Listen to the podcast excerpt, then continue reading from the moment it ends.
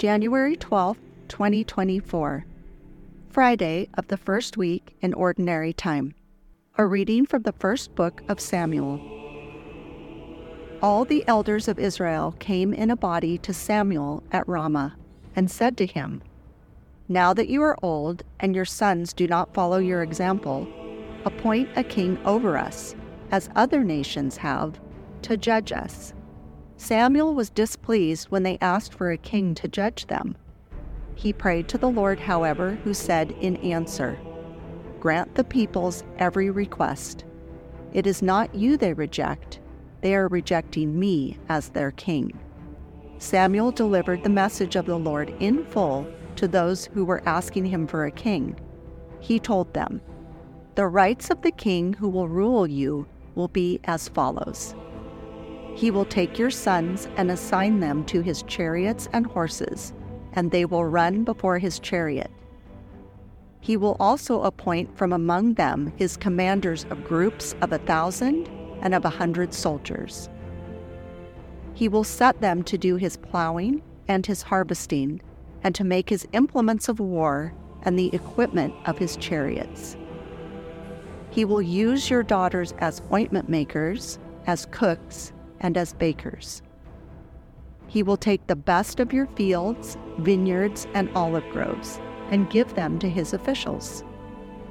He will tithe your crops and your vineyards and give the revenue to his eunuchs and his slaves. He will take your male and female servants, as well as your best oxen and your asses, and use them to do his work. He will tithe your flocks, and you yourselves will become his slaves. When this takes place, you will complain against the king whom you have chosen. But on that day, the Lord will not answer you. The people, however, refused to listen to Samuel's warning and said, Not so. There must be a king over us. We too must be like other nations, with a king to rule us and to lead us in warfare and fight our battles. When Samuel had listened to what all the people had to say, he repeated it to the Lord, who then said to him, Grant their request and appoint a king to rule them. The word of the Lord. Thanks be to God. The responsorial psalm Forever I will sing the goodness of the Lord. Forever I will sing the goodness of the Lord. Blessed the people who know the joyful shout. In the light of your countenance, O Lord, they walk. At your name they rejoice all the day, and through your justice they are exalted. Forever I will sing the goodness of the Lord. For you are the splendor of their strength, and by your favor our horn is exalted. For to the Lord belongs our shield, and to the Holy One of Israel our King. Forever I will sing the goodness of the Lord.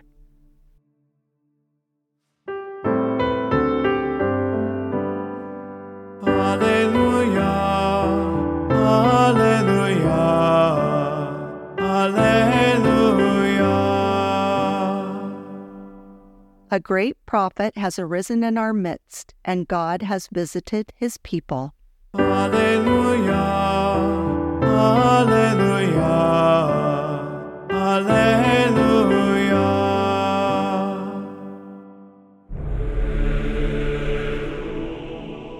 A reading from the Holy Gospel according to Mark. When Jesus returned to Capernaum after some days, it became known that he was at home Many gathered together so that there was no longer room for them, not even around the door, and he preached the word to them. They came bringing to him a paralytic carried by four men. Unable to get near Jesus because of the crowd, they opened up the roof above him. After they had broken through, they let down the mat on which the paralytic was laying. When Jesus saw their faith, he said to them, Child, your sins are forgiven.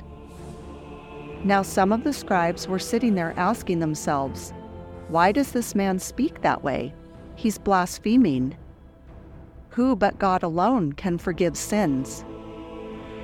Jesus immediately knew in his mind what they were thinking to themselves, so he said, Why are you thinking such things in your hearts?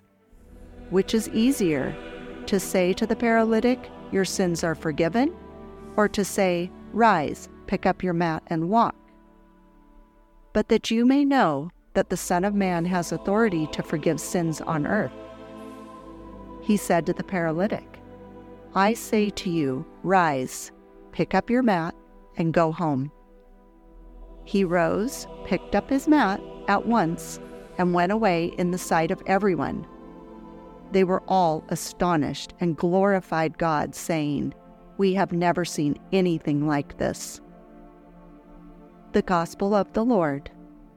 Praise to you, Lord Jesus Christ. May the Lord bless you and Jesus Christ be in your hearts, now and always.